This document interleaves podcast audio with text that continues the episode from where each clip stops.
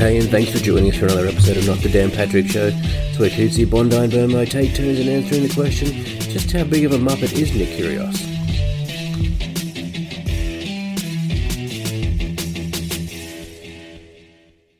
But uh, we're professionals, so uh, you know we'll we'll, we'll crack on. But uh, how you guys been this week? Good, mate. Good. How about yourself? Just recovering, man. Just recovering. What about you, Coots? Nah, same old, mate. In the desert, there's not uh, too much to do on the weekend here. Just desperate for sport to get back, I can tell you what.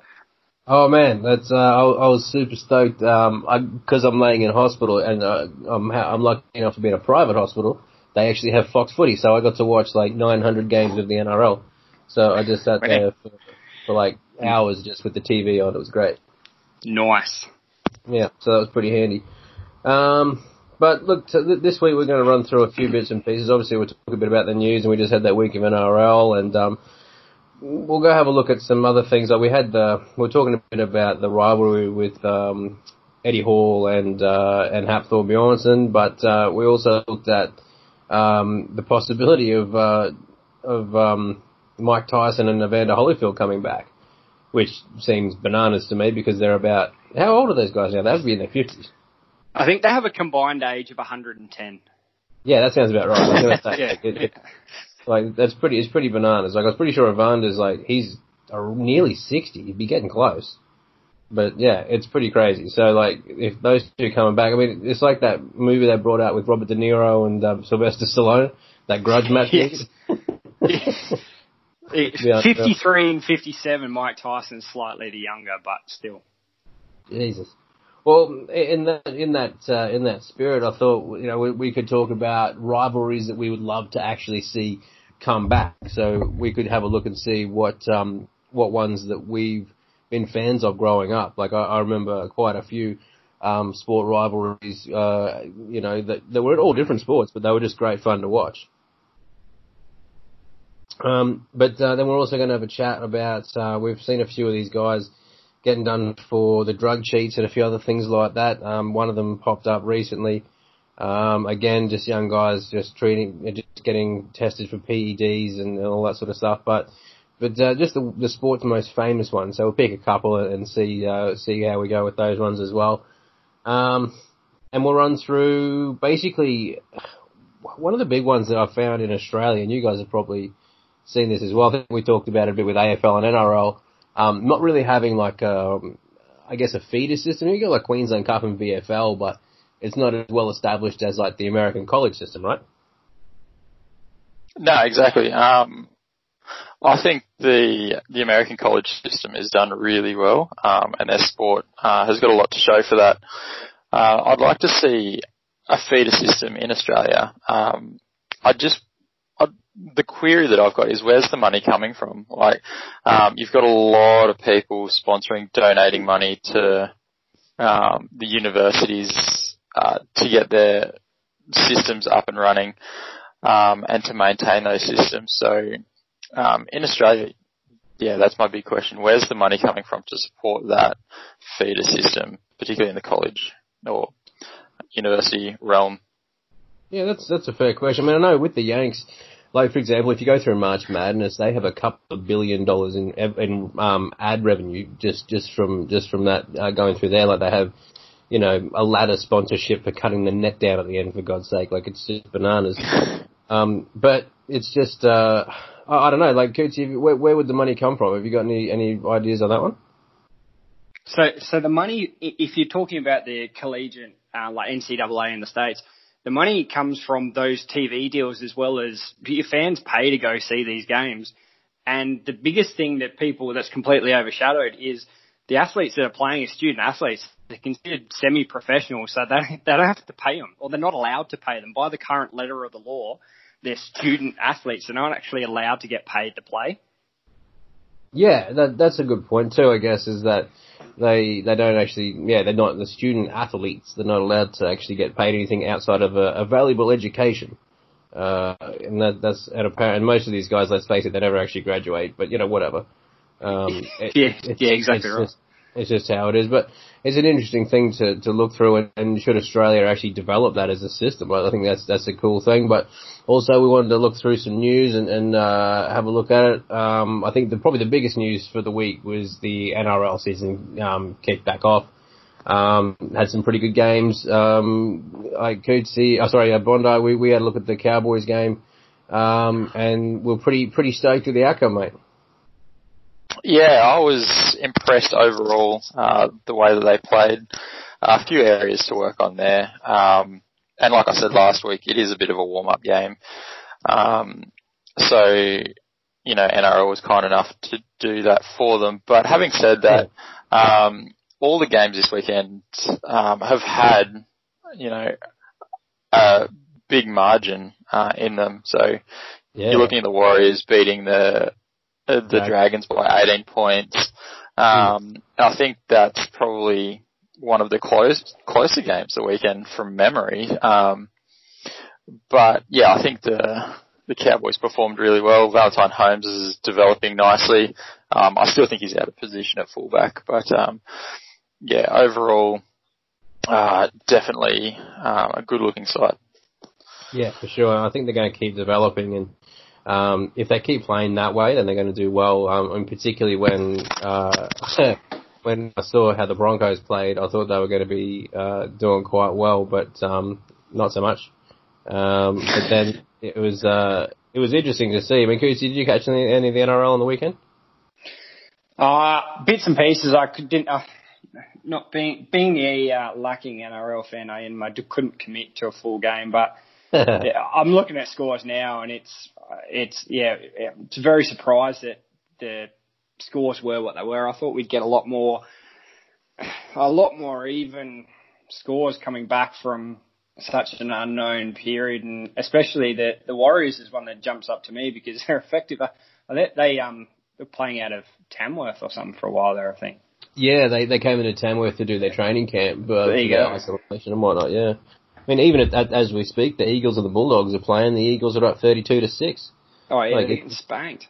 It's just bananas. I, I mean, the Eels just went, went rampant over the Broncos. Cowboys won thirty-six to six. Uh, the Roosters and the Rabbitohs look like the closest. Oh no, sorry, the West Tigers and the Sharks were the closest game at twenty-eight to sixteen. Oh no, wait, yeah. whoa, whoa, whoa. There was one game that was the tied game. I missed it. There you go. The draw. Panthers and the Knights. That was actually can't get any closer than that. You literally can't get any closer. It was a tied game. I completely forgot about that one. Um, but I mean, to be fair, it's the Panthers and the Knights, and I couldn't care less. Um, it's, it's uh, I'm not uh, I'm not a, not a huge fan of those guys. But look, I mean, the Panthers, I actually think they're going to be relatively competitive this year, um, and the Knights probably will be top eight as well. But um, I think I still think, like I said last week, I think Canberra is going to take it. They're just going to be too good.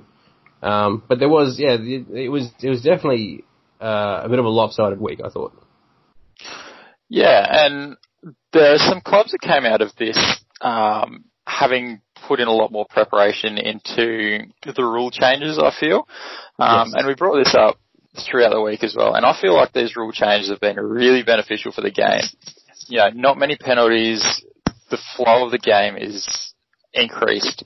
Um, it's just, you know, there's been a couple of errors which is fine. Like we always oh, knew going back to one ref. Um, you know, having the tackle resets throughout sets and stuff like that instead of penalties, um, you know, it was going to be difficult, but um, yeah, some teams are just prepared better for it, um, and I feel like the results um, have shown that.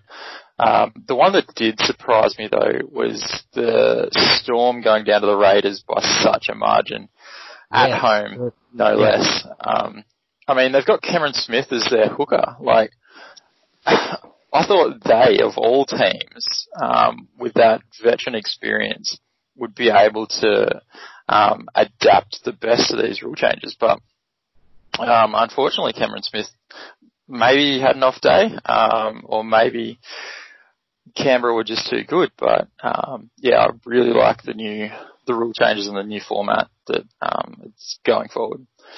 Oh, that's a fair point, mate. I mean, like, I think with the Canberra Canberra Melbourne game, I think Canberra was just very good. Um, they were very well drilled, and their fitness was actually at quite a good standard. Um, but I think with Cameron Smith specifically, um, I'm pretty sure the man's like 36 now, and he's, he's out. So he's uh, he's probably bit knackered, I reckon. His, his body just his brain might be there, but his body's just not quick enough to do what he wants anymore. Um, and I mean, it's the same thing happened to JT in the last season for for him as well. And the guys like they just they, this would probably be if it's not his last season, I'll be very surprised. Um, but look, I I just think that he's just at that stage now where he's just not going to be able to uh, keep up with what his brain wants to do. So uh, that it's the same thing happened to Billy Slater. Um, they they all get to that stage, I mean, unfortunately, uh, unless your name's Tom Brady, in which case apparently you can just somehow be and just keep going. Um, but that's pretty much. Uh, did you have any other? Oh, the only other final point I wanted to to bring up was the uh, the amazing. Uh, I think it was like it was a bit of a shock to the players. Uh, I think it's going to be the same with the AFL in particular because it's such a, it's a very it's a very uh, running based game in terms of the, the distance you run. But I saw the guys um, at about the 20, 25 minutes into the game, and they were just wrecked. They were buggered. They were just completely gassed all the big forwards are just like hands down on their haunches, just like needing the oxygen on the sideline. They were just buggered, and I think it was just a bit of a shock to the system. I mean, they finally got going and everything, but it was just I think it was uh, the game fitness just isn't quite there at the moment. Whereas uh, by now normally they're hitting their their strides and hitting their peak, but uh, the poor buggers having to restart. So. Um, but that was the only other point. Did you guys have anything else from uh, from the weekend there? I think there was there was a bit of news with the uh, F1 as well. Oh, let Coots, you take the F1? Oh, yeah, yeah. Well, uh, the news that um, we're going to have F1 back at this point on July 5th, I think it is. Um, you can understand that their their season is going to be as interrupted as any season, as any professional season going around because you've got to track to so many different countries. But they're actually going to do, and it's the first time they've ever done it in um, Formula One history. They're going to have a back-to-back race weekends in the Red Bull Ring in Austria, I believe it is. Ooh. So they're going to have yeah yeah back-to-back racing weekends. Um, the uh, technical regulations that were supposed to come out, I think they're supposed to come out at the end of next year, have gone to, I think they've been pushed back and then recalculated basically because the um, governing body, the FIA of Formula One, are a little bit concerned money wise about what we're going to have by the end of this Formula One season. And adding on to that, um, like Williams themselves have come out and said, who, who, if you aren't aware, Williams are probably one of the longest surviving Formula One teams that haven't been bought and redone and so on and so forth.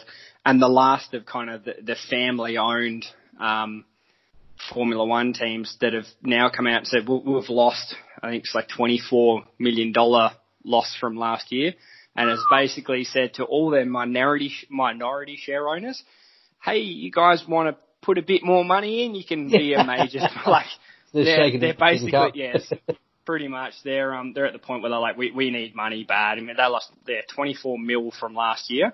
And with COVID and everything that's kicked off, you know, it, it could be worse again this year. So they're they're dying for money there. Yeah, no, that, that's that's that's a fair point, man. I think I, I think unfortunately it's a very common problem. They're, they're not alone um, in in that uh, being such a big issue. Um, I know that there's there's a lot of the, the smaller smaller market clubs that are really just they're, they're just on struggle street. I mean, I think ones like the the young sports like the NHL, the NBA, um, NFL, and uh, the Major League Baseball as well. I think they're still going to be fine. Um, but it's all the feeder clubs and, and everything else that are going to require a bit of financial assistance. I know in Australia, um, they've been talking a lot about um, grassroots footy and, and things like that, um, and what they're going to do there because a lot of them are just they're just decimated the poor blokes because they obviously can't get fees and they've still got bills to pay, they've still got grants to maintain. So, hell man, but um, but yeah, definitely in, in 24 million bucks when you're talking about you know I don't know. I what, what's their? You know, have any idea of their normal like their normal budget for the year? Uh, I think their normal operating cost is about 140 million sterling. Oh wow, jeez! So that's so, definitely like 300 million Australian. Well, you put that in comparison with the big teams like Mercedes and Ferrari, they're upwards of 300 million dollars annually that they're spending on a Formula One team, and that's part of the regulation change that will come in because right now you have in Formula One and you can accept that Ferrari, Mercedes, to a lesser extent Red Bull, are the only teams that can win a constructors championship. Yes. And they in the last few years have been the only three teams to actually win races, which means there's seven other teams that are out there to simply make up make up the field. So part of these regulation changes are to do with um, parts reliability, so they can't just. In the old days, Ferrari and the big club, big big teams, they would just they just keep recycling or keep putting new engines in the car. Cool, practice is mm. done, sweet, new engine, put it in the car. That race is done, new engine, put it in the car. Um, and now with all the regulations that have a certain amount of power units they can use per season, now that's been cut back to particular components have to roll over season after season. And the, their financial rele- relegations, I think for the upcoming season is being dropped down to, I think teams are only allowed to spend about 130 million. I think it's been dropped down even more than that now, apparently. Oh, really? Yeah, so I think it's like 145 or something, and then it'll slowly drop less and less.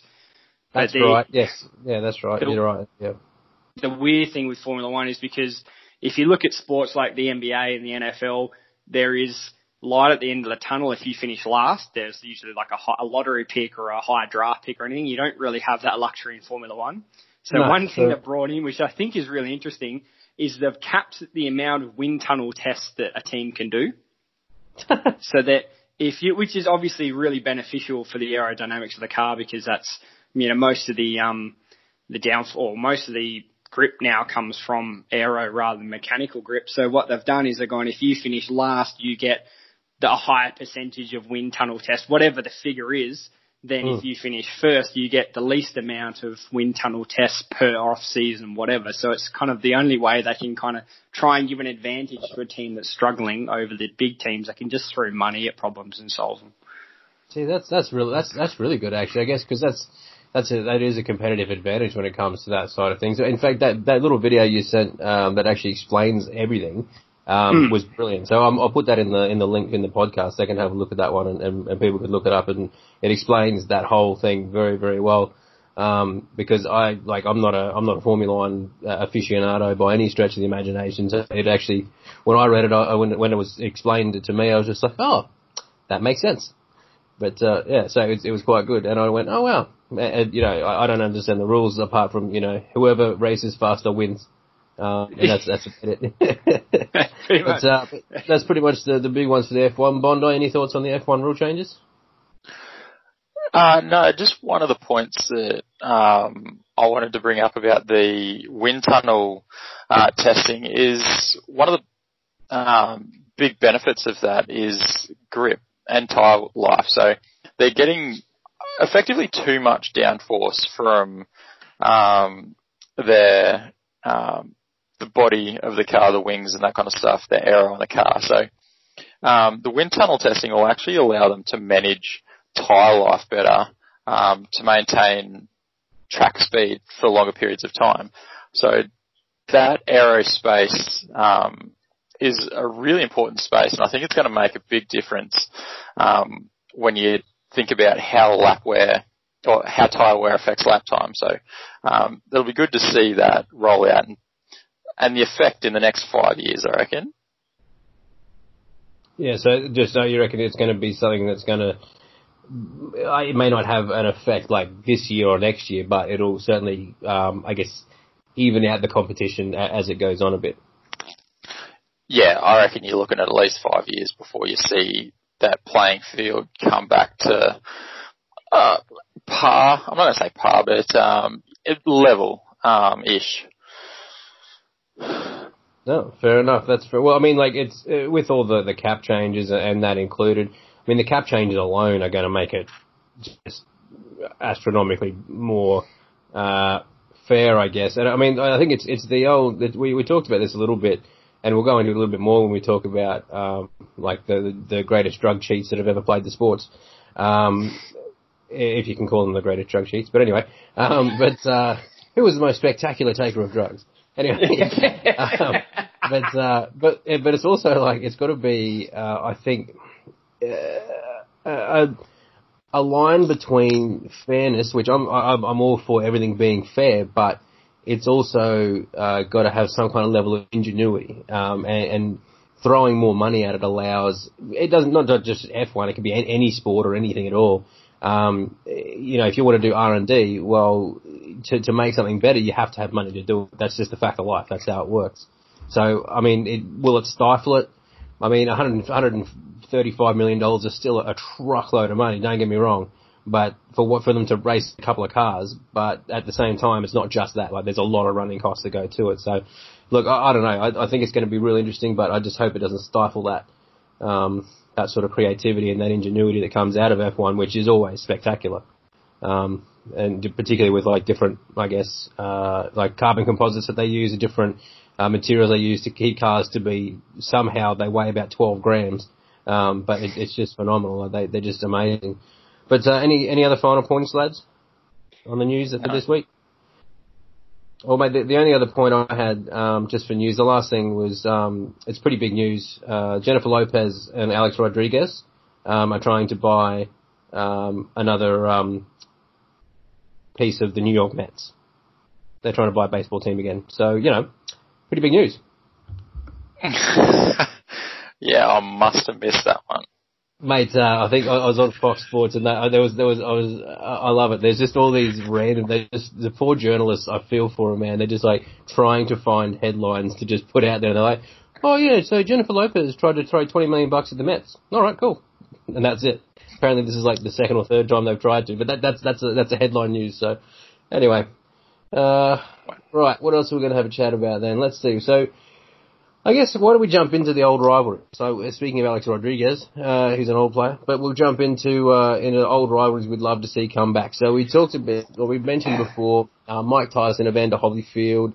Um, there's all the old basketball ones. Um, I don't. Why did you guys kick kick us off? Like uh, Cootsie, who was who was one of your rivalries that you would love to see come back? So the big one for me, and it's on the eve of AFL coming back, is I want to see Carlton and Collingwood play in the finals. Oh, nice. Oh. So, granted that as as as a Carlton fan and as you as a um, Pies fan, you get to see. We usually play each other twice a year. See, you get that in the season yeah. anyway. But the last time that Carlton and Collingwood played in the finals, I think was like 1988 or something. It's a long time, man. It's been a while. Absolutely. Just, like just as a just a side note, Carlton did win by 32 points, but either way. Oh, whatever. Was... Let's not bring that up. Let's not bring that up. Okay. Was it the last is, time Carlton is... actually won anything, or? oh, this could be a very ugly podcast, real quick. And footy hasn't even come back yet. We can't even start that. Oh, but no. this is, as far as I'm concerned, it's, it's one of, if not the biggest rivalry in AFL, the biggest sport in Australia, and it's been far too long in between uh, Carlton being way too long in the bottom of the ladder, and Collingwood peaking and falling dramatically. Usually within every few years, there's a peak and then there's a fall. And in the last kind of 20 odd years, uh, uh well, 22 years, there's only really been, I think, once that we've ever played in finals against each other. Very, yeah, very few. There was not not a lot. Yeah. Exactly right. So rarely have we been in both been in finals, but then I'm just for the sake of football as well, the, these are the rivalries I love seeing. Is the Carlton Collingwood with something on the line, not just on a Friday night or a Saturday afternoon, with something at stake. Yeah. And then I and and second to that, I kind of had um Hawthorn Geelong. Okay. Yep. Yep. I can see that. They they were very big competitors not too long ago.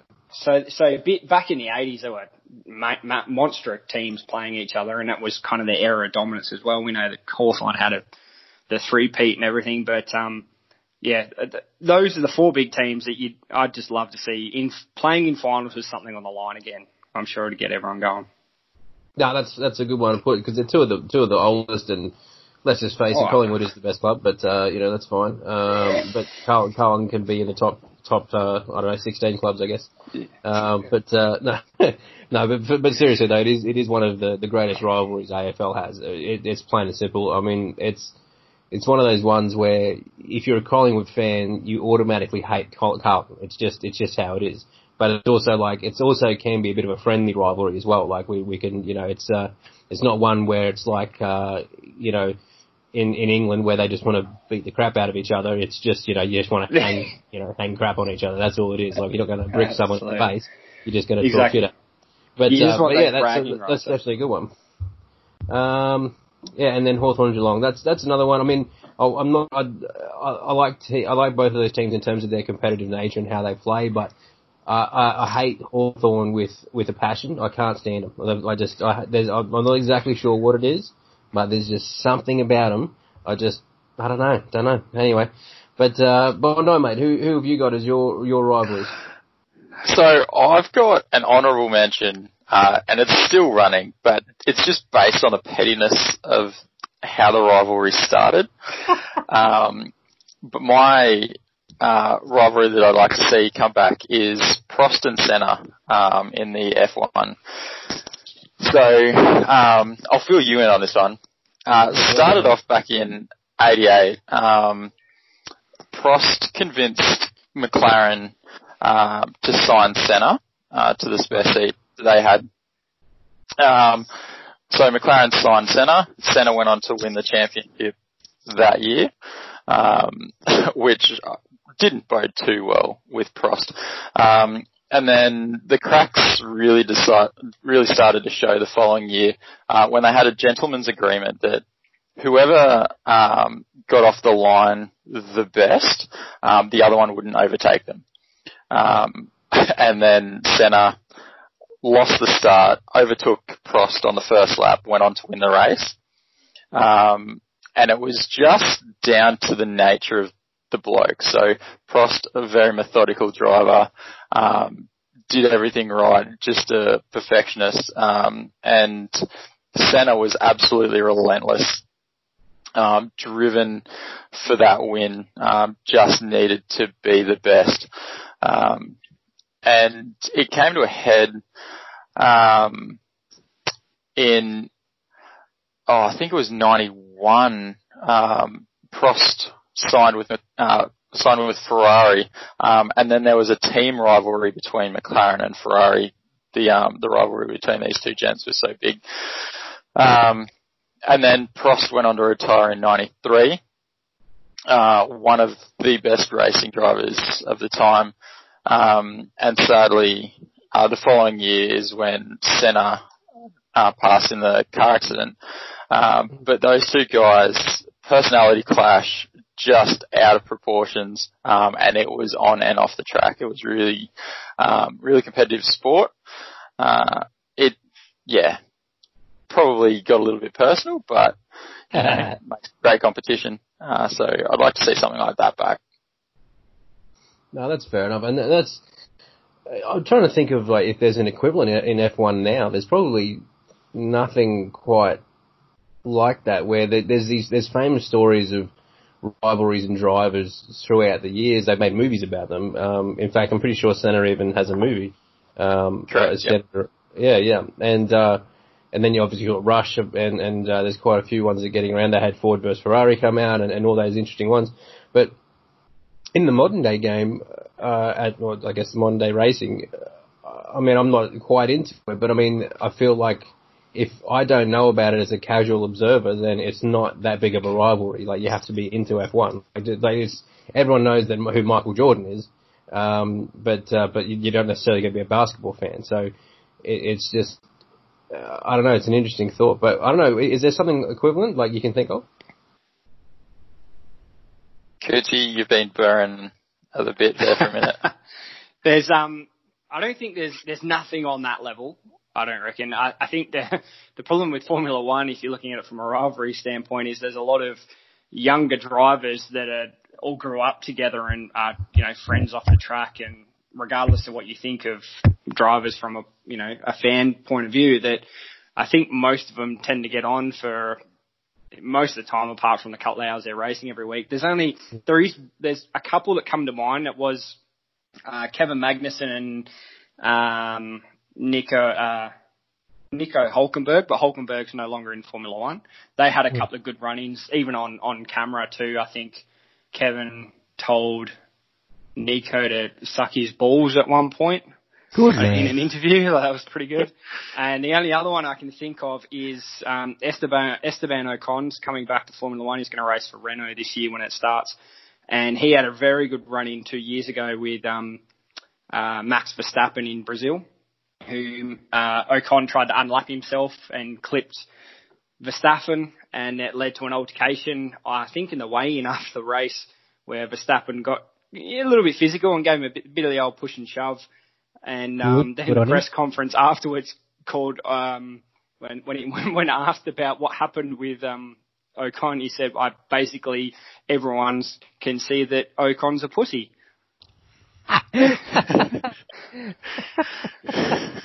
I don't think you need me to explain that to you, journalist. If you can't tell for yourself, mate, what are you doing? yeah, pretty much. So, I mean, with Hulkenberg no longer in Formula One, let's hope that, I mean, Verstappen's fiery. If it's going to be anyone, it's going to be him. So let's see. Hopefully him and Ocon can start a bit of a rivalry there.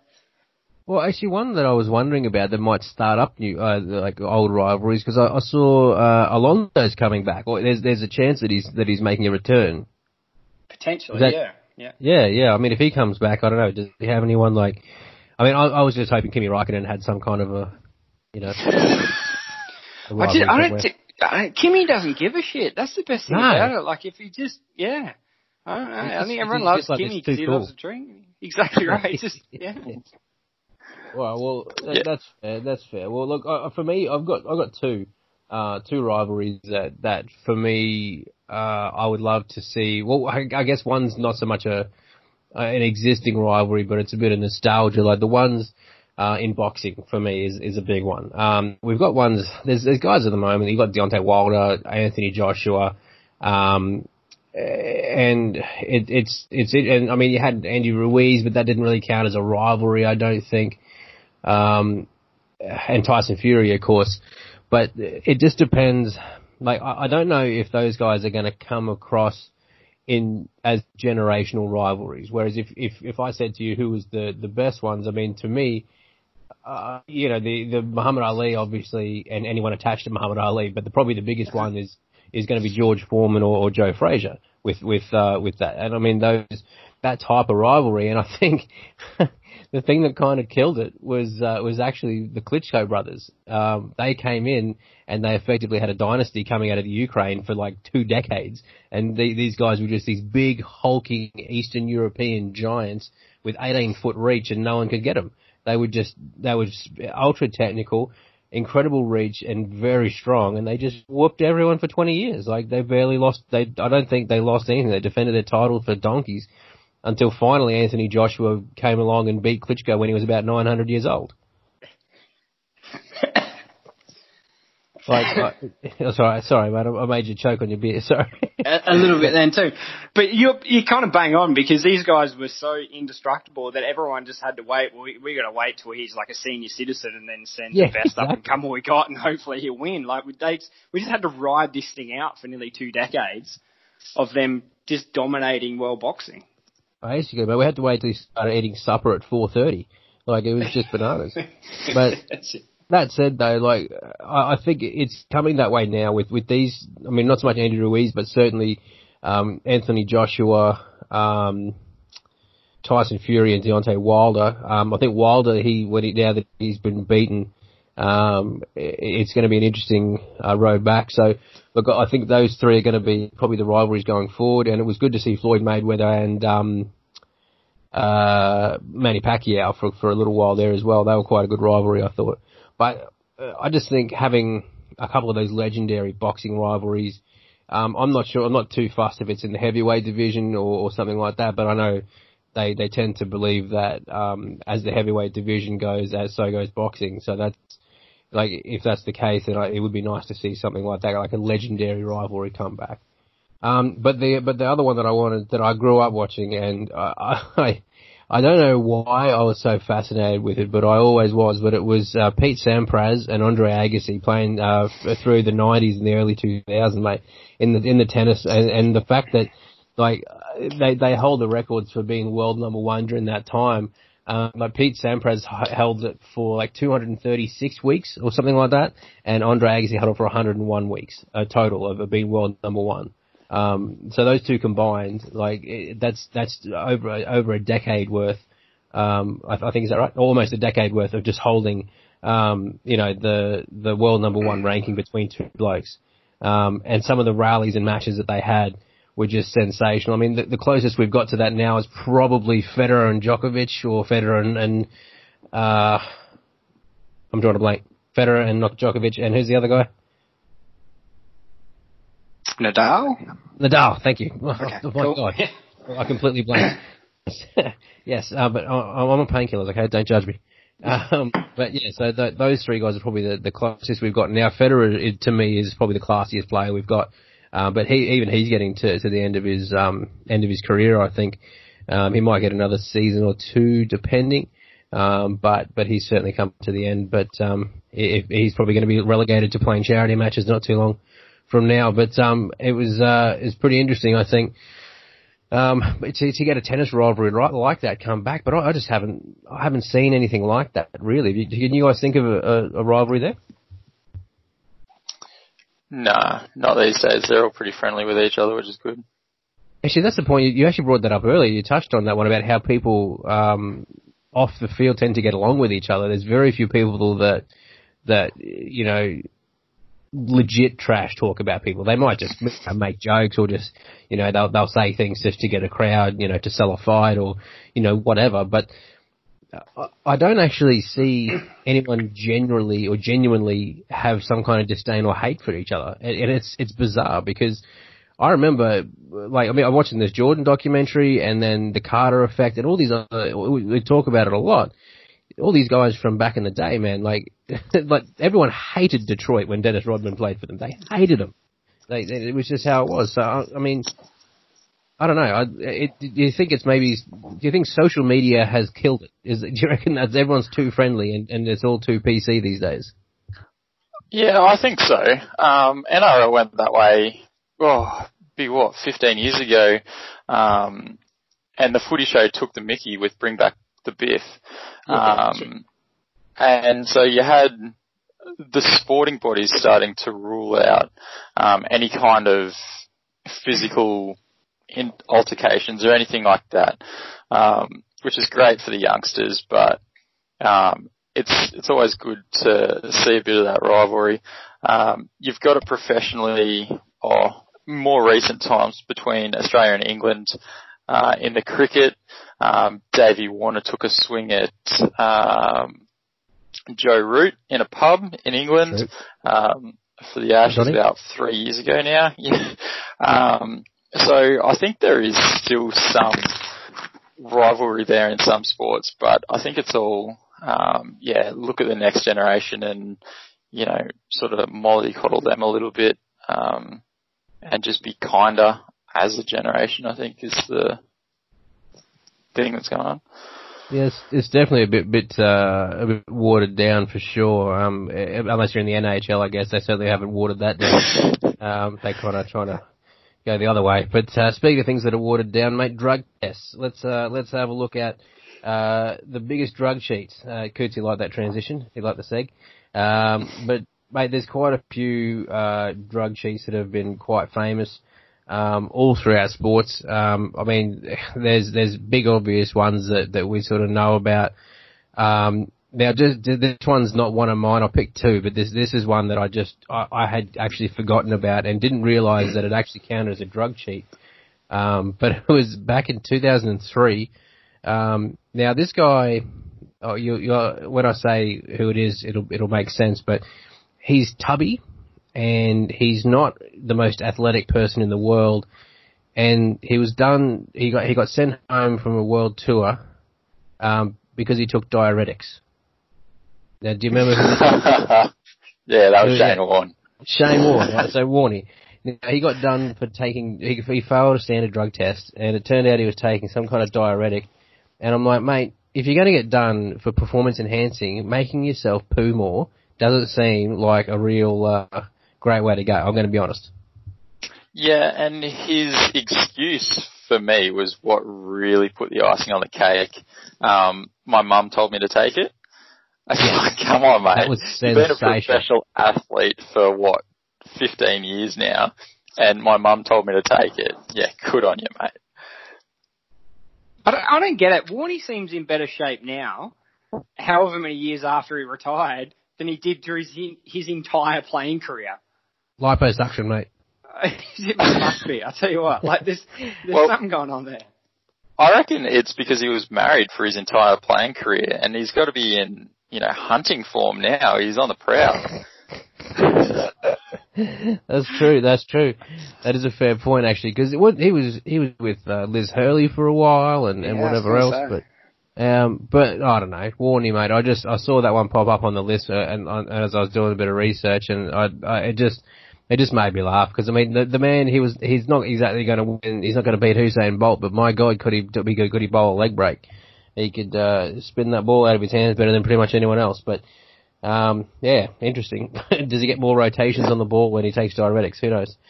Um, all right, now uh, Bondi, mate, start us off. Who have you got for for your drug sheet, El Scandalo? That's Well- for drug scandal. yeah. Um, the thing that brought this up was the whole Bronson Xerri um, situation. Um, now he's well was playing for the Sharks. Um, got caught in November last year um, with illegal drugs in his system. It took um, ASADA, ASADA, yeah, um, up until two days before the competition restarted to release the information that he is a drug or he has been caught on performance enhancing drugs. So one question is why has it taken six months for this to come out? Um, and there's been speculation. Paul Gallen's probably the one um, that's felt this the most and spoken his mind is um, that they're grabbing headlines. Um, So are they actually doing their job, um, or are they, you know, just chasing headlines to keep their name relevant? Um, which I think that would be extremely negative if a governing body is chasing headlines. But Hmm. I have got nothing. Why have they let this go on for six months? Um, I, I I believe he played the first two games of the season as well. So it's they they've allowed him to play after a positive drug test. He didn't um, get the B sample tested. Um, so why? It seems pretty cut and dry to me. Um, you got caught with illegal drugs in your system, report it through the NRL um, and ban him. Like it shouldn't take six months. Oh, I, I agree with you, man. It's it's it's an interesting one, and I, I actually I put some thought into it, and I couldn't really come up with any sort of reasonable explanation for it. I mean, it's not that there haven't been precedents of it before.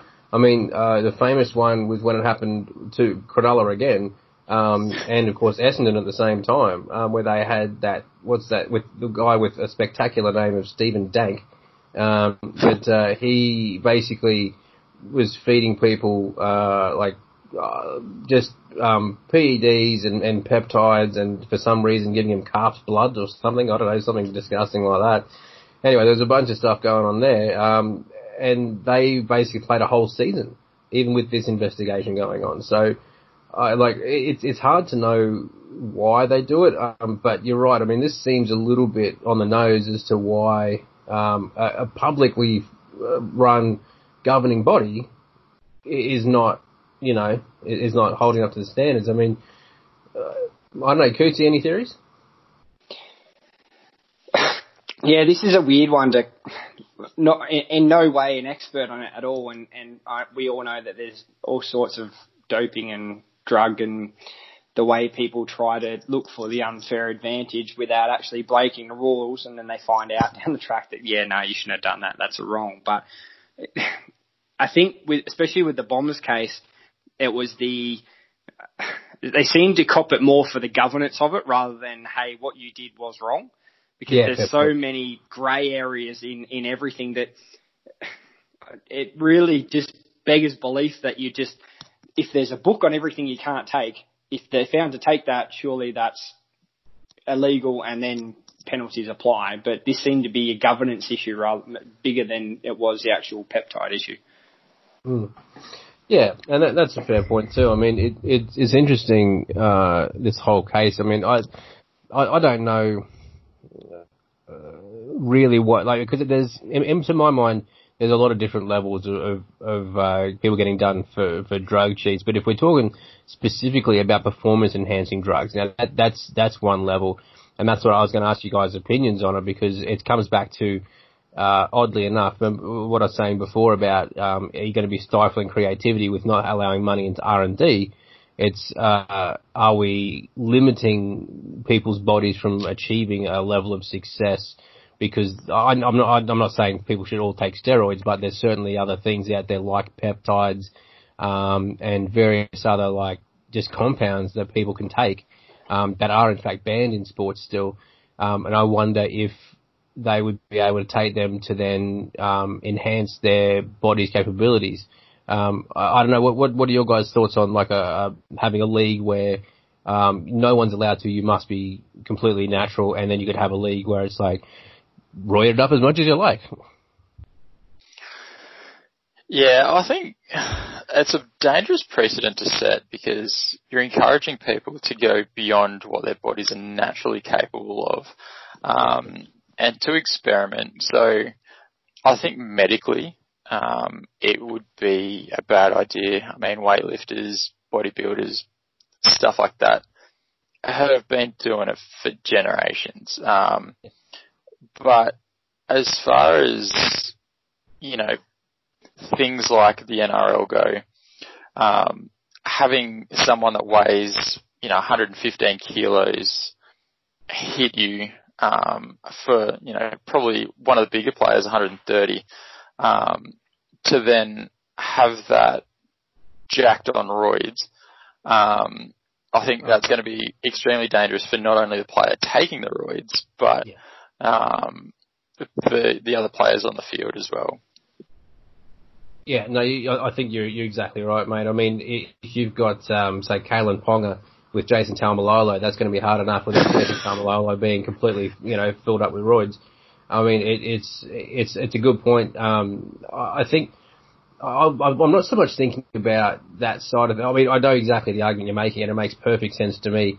I guess my thoughts are things like, for example, um, is more to do with like recovery and body maintenance. Um, so things like, for example, stem cells. Um, and treatments that they can get with, with that sort of thing, um, and development of it, because a lot of it does, a lot of those things with steroids and those type of things, the experimentation is done with athletes. So eh, that, that's sort of where I, I wonder, you know, how much effect it has. And then of course, if people have taken it in the past, um, and then they stop taking it for say six months to a year, have they still gained an unfair advantage, but they passed a point where it's no longer in their system? Like, you know, like that's, that's a, that's another part that I wonder about as well. Yeah, that's a good point to bring up. I didn't really think about it from that perspective. Like, I'm an 80 kilo bloke with next to no muscle on me. Um, if I hit the gear, you know, six months, you know, looking at 100 ish, um, then yeah, that's definitely gaining an unfair advantage to get into a competitive realm um, of sportsmanship. So, um, yeah, I don't know.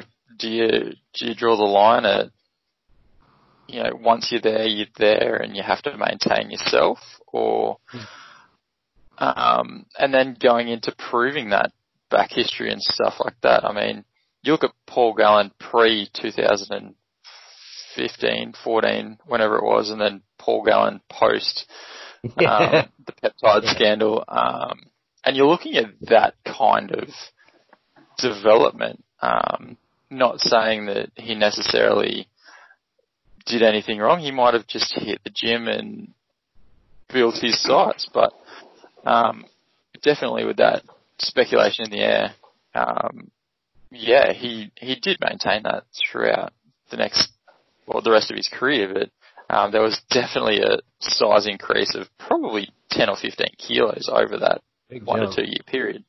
Yeah.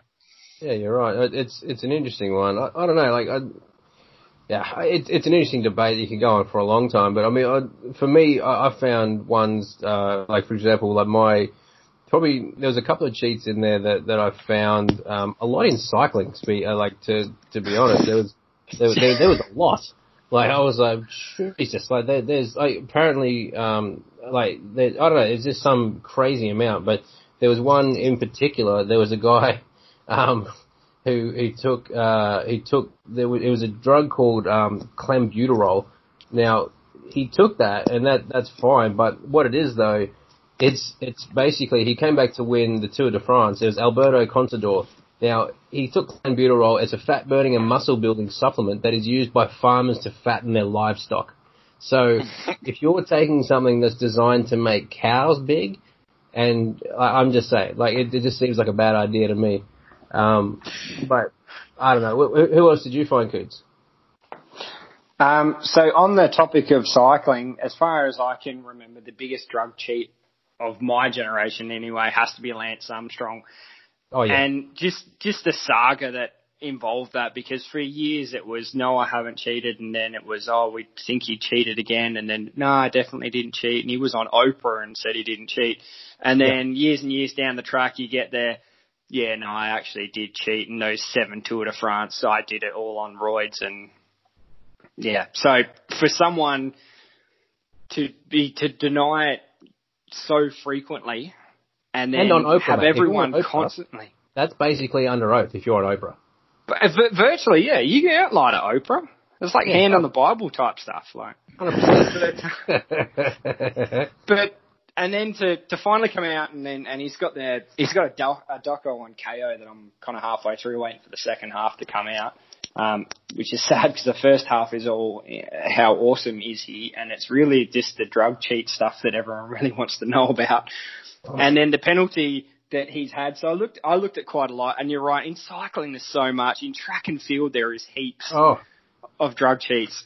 That's phenomenal. And um, but the the best, the penalty that Lance suffered was obviously he was stripped of all these Tour de France titles. I think there were seven in total, um, Olympic medals. But the the actual life ban from um, UCI is probably the biggest one. That okay, we now identify that you have cheated. You can now never do this ever again. Yeah. So that that was yeah. the biggest takeaway. But yeah. I mean, to, to be well, fair to, to Lance, though, I mean, if he's been drug tested a bunch of times before, wouldn't they have just found it out earlier? Well, beggars belief. Like, how how can he? What did he do then to cheat? Which is why I'm so curious because I don't learn anything from reading. It's all from documentaries and little YouTube videos. So I'm dying to find out, like, how how was it because all his teammates on that reported that no, he's definitely doping, and then still yeah. managed to cheat the system for so long that um, it finally the confession came out. We, I assume the fe- confession came out after the no, we've definitely caught you cheating came out, but mm, we'll find mm. out. Yeah, I think, and this is going to be bad, but the bad thing to come out of all of that is Livestrong, which was his oh, yeah. charity um, to support cancer sufferers um, and recovering yeah. Um, yeah. people. That charity went under. Um, so you know, it used to be massive. It used to be partnered with Oakley, um, along with a number of other brands and that kind of stuff. Uh, and I haven't seen the Livestrong logo um, or anything about it probably in about five or ten years, ten years now. Um, oh, the, so, website still exists and everything, but I don't think it does much. I mean, I, I remember reading his book. It's not just about the bike and, and going through, um, like I, I had some of the Livestrong gear and, and stuff like that. You used to get the Livestrong show bags and all that stuff. And I, I was big into it. I found him inspirational. It's, it's, you know, it's like, you know, he got cancer and came back and, and beat it and did all that stuff, and it's phenomenal. Like, uh, I, I, it used to be something, and it's still, it's still pretty inspirational. But you know, I think though the interesting part that I that I found was um, just to cement uh, the fact that cycling is a dirty, filthy sport. Uh, is that um, I think they um, when when Lance got done for cheating the Tour de France, they had to go back to like the guy that came 15th or something ridiculous like that to find someone that hadn't been done for PEDs and cheating. So, like, it, it's like, so, that's, that's up there, man. Like, uh, it, it's ridiculous. Like if you're just racing against a bunch of robots, what are you supposed to do, mate? Like Jesus. But I, I, think mean, like, it's generationally tarnished the sport of cycling as well. And we're not throwing just Lance under the bus, like you said. There's seems to be a lot of people that cheat in this sport for whatever reason. Um, I imagine there's money involved in. it. I really don't know what what kind of coin the average cyclist brings in, but um, for forever or for my generation anyway, cycling will be forever synonymous with drug cheats. Yeah, completely agree, man. It's it's true. I I can't think of another sport that was that is oh, except for the the maybe the big scandal in Major League Baseball where there was a bunch of players got done, but but still, I, I just I can't think of a sport that an entire generation is just gonna. Yeah, I I think I feel the same about that too. But I mean, for me, probably though, like just speaking of someone like that, my my biggest drug cheat that I found, um, and probably the penalties as well. This is probably came with the penalties were a little on the stiffer side. Was Marion Jones. Now I don't know if you guys remember that name, but um, yeah, you got yeah, remember the one? Yeah. So the reason I, I remember her was because uh, she actually raced in Sydney in the Olympics and uh, she came to Australia. Um, and she won five medals. Um, she won three of them were gold at the 2000 Summer Olympics in Sydney. Um, but then she went downhill real fast um, because in 2007 she admitted that she used steroids during the course of her career, and like she she she didn't just pay for it. Like she Jones she was stripped of all of her medals from the Olympics as you would expect. But the big kicker was she was sentenced to six months in prison for perjury after previously lying under oath about her PED use. So, you know, for someone who like goes from being a track star, Olympian, like someone who like has done something like I mean to win five medals in in one Olympic Games is insane. Only to come out and find out that oh wait, sorry, you're going to jail because you're an idiot. yeah, that's ridiculous. Right, that's that's up there. But that that was that was my that was my biggest one that I, I mean there's there is so many. Like it, it's it's truly like sport is like people just want to win, man. Like people, that's that's it. They just desperately want to win. I, I feel like that's it. But did did you find any any other one that was particularly spectacular stand out to you, Bondi? The only one that I've like really focused on was San Yang or Sun Yang, uh, the oh, yeah. Chinese swimmer. So this is a little bit in the grey. So he hasn't actually been convicted of cheating uh, yet. Um, what the conviction is is tampering with um, a test. So the test was aborted after they'd taken his bloods. I don't know how you do that. Um, but uh, yeah, apparently the, the package was tampered with after his bloods were taken. Um, so then they got him to go and weigh in a cup. Um, and the official, the official that um, watched him do that actually started taking photos. So, um, really weird. And so that whole drug test was basically void. Um, so he hasn't actually been convicted of it, um, and the blood tests are still sitting in, or apparently still sitting in his doctor's office, um, but they can't be used obviously because the um, they've been tampered with. Um, so it's kind of a bit of a grey area, but the thing that brought this to light was Mack Horton refusing to stand on the uh, number two podium next to him at the 2019 World Swimming Championships. Yeah. Um, called him out as a cheat publicly. Um, copped a lot of flack for it at the time, um, but is starting to spool a bit of support and actually got a pat on the back uh, for it not too long ago. So good on your Mack, um, and be interesting to see how this one unwinds. Man, you're not wrong, and it, it's the the the Chinese swimming teams are not exactly, uh, I guess, free and clear when it comes to steroid use. Let's put it that way. Um, most of their their women were built like Shrek um, back uh, not too long ago, so they uh, they just they used they used uh, quite a quite a bit of performance enhancement. But anyway, um, that's, I think we're, we're, gonna we're gonna run out of time to talk about any more of these uh, these drug sheets, mate. So look, let's let's crack on and talk about the, the, the things that we love, mate. Give us a wanker of the week, Cootsy. Who you got for us? no. So this one, I'd actually been sitting on this one for a couple of weeks. Um, not that it was particularly slow new, news week, but I think because we got sport rolling back, there's less people going out and being dickheads or any space wankers. So this one, this one, and re- this one really irked me as a Carlton supporter as well. So the winner this week is Kane Cornes. Um, he's a former oh, yeah. AFL player and a joke of a media personality who called Alex, Alex Jesaulenko's mark of the cent- mark of the century overrated. so, so this you can imagine irked not only Carlton fans, but um, it, of all people who went into bat for Jezza was uh, Collingwood president Eddie McGuire. Yes, and, yes, and this I love. And, and, for everything about Eddie that people hate, I actually really admire, almost admire the man. Anyway, let's yeah, falling short of paying him any sort of compliments. No. Yeah. But he went on to say, and this was great, it's the real Victorian dig at South Australians, which is what I also love as well. But he's gone and goes, I'm sick of all the South Australians, and in particular the Cornes family, oh. denigrating anything good from Victoria or from the VFL or AFL. He went on to say, I'll tell you why it's the greatest mark of all time.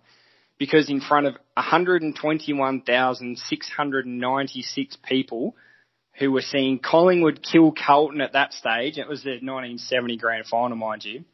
Mm. Until Jesaulenko took that mark and then framed the biggest comeback in history of the game in in the biggest game ever to be played in front of all those people, grand final sign. Mm. Um, and it also it put his club away for 20 years. Jez's mark and the rest of his game was the stuff of folklore it was while kids of our generation said Jezza every time they were jumping for a ball. They still do so the now, fact, absolutely. So this is this is the facts that I'm alluding around. Is it such an iconic mark that it's not only been dubbed the mark of the century, is that it is by right the greatest mark in AFL VFL history. Obviously VFL before it was then rebranded yeah. to the AFL. Yeah. Um, and it was taken in front of the largest crowd in history on the biggest stage possible, 120 odd thousand people in the AFL Grand Final. Yep. It coined the iconic commentary from Mike Williamson of Jesaulenko, you beauty, yeah, which yeah. is a phrase still coined and still used actively today when people are kicking around at training. They still scream that when they go for a hanger. Yep. yep. And um, so the fact that the fact that Cornes has come out and said all this. Eddie's gone in to go, mate, pull your socks up. That Cornes has then come back, and this is the bit that really caps Cornes as a wanker of the week. He's come back and gone in reply to Eddie's comments, stating that he didn't disagree with anything that Eddie said.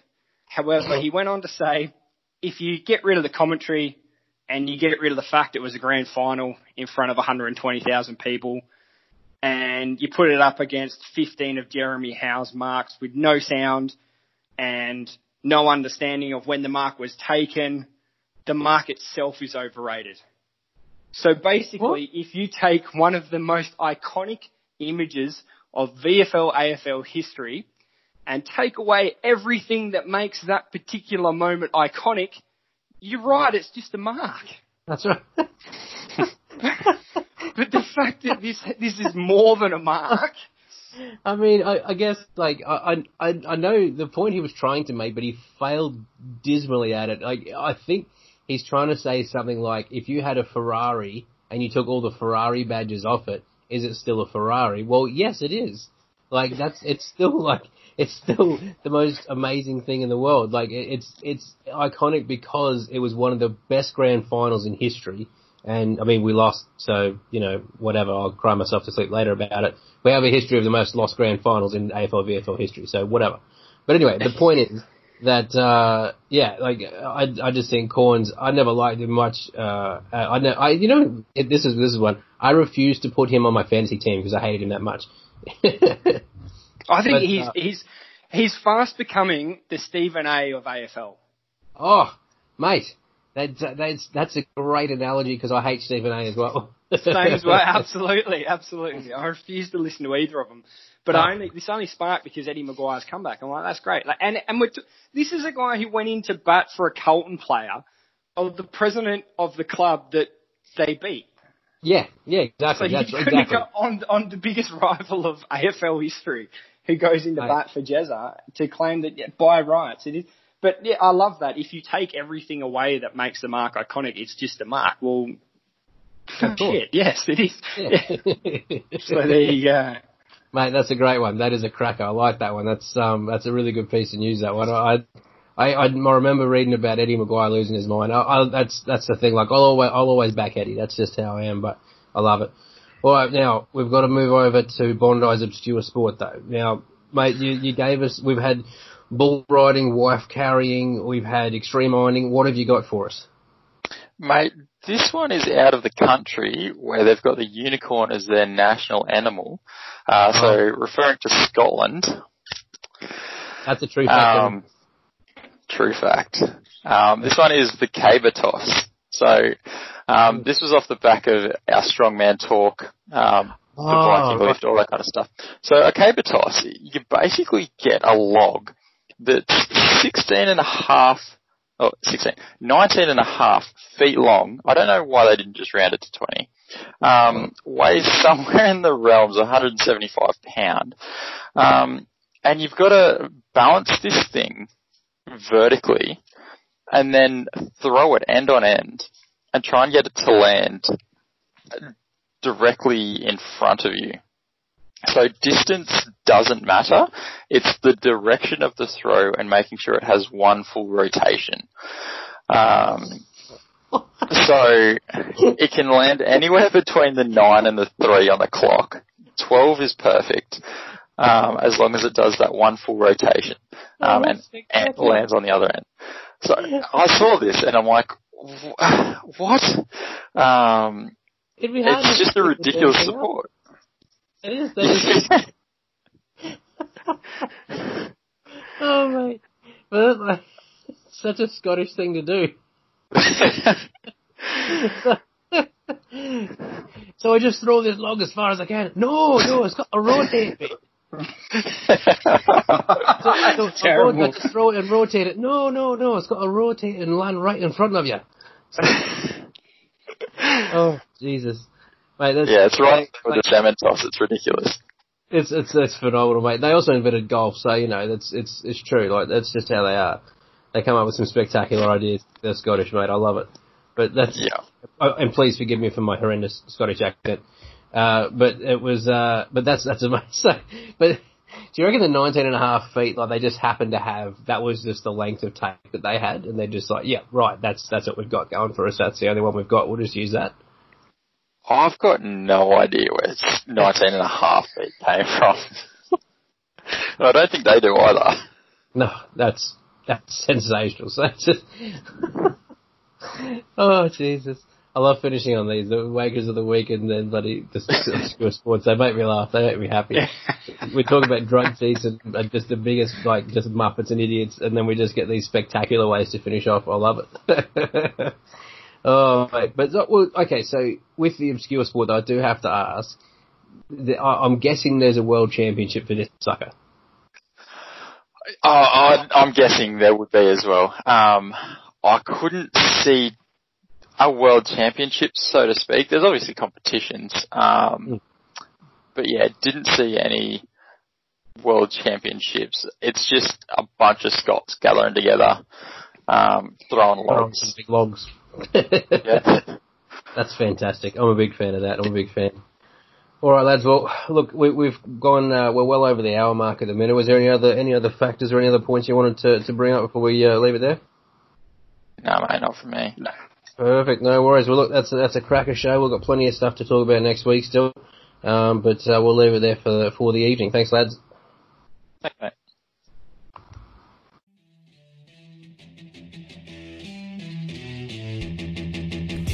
Well, that's the end of the episode, and thanks so much for listening. And tune in next time for some more next level content.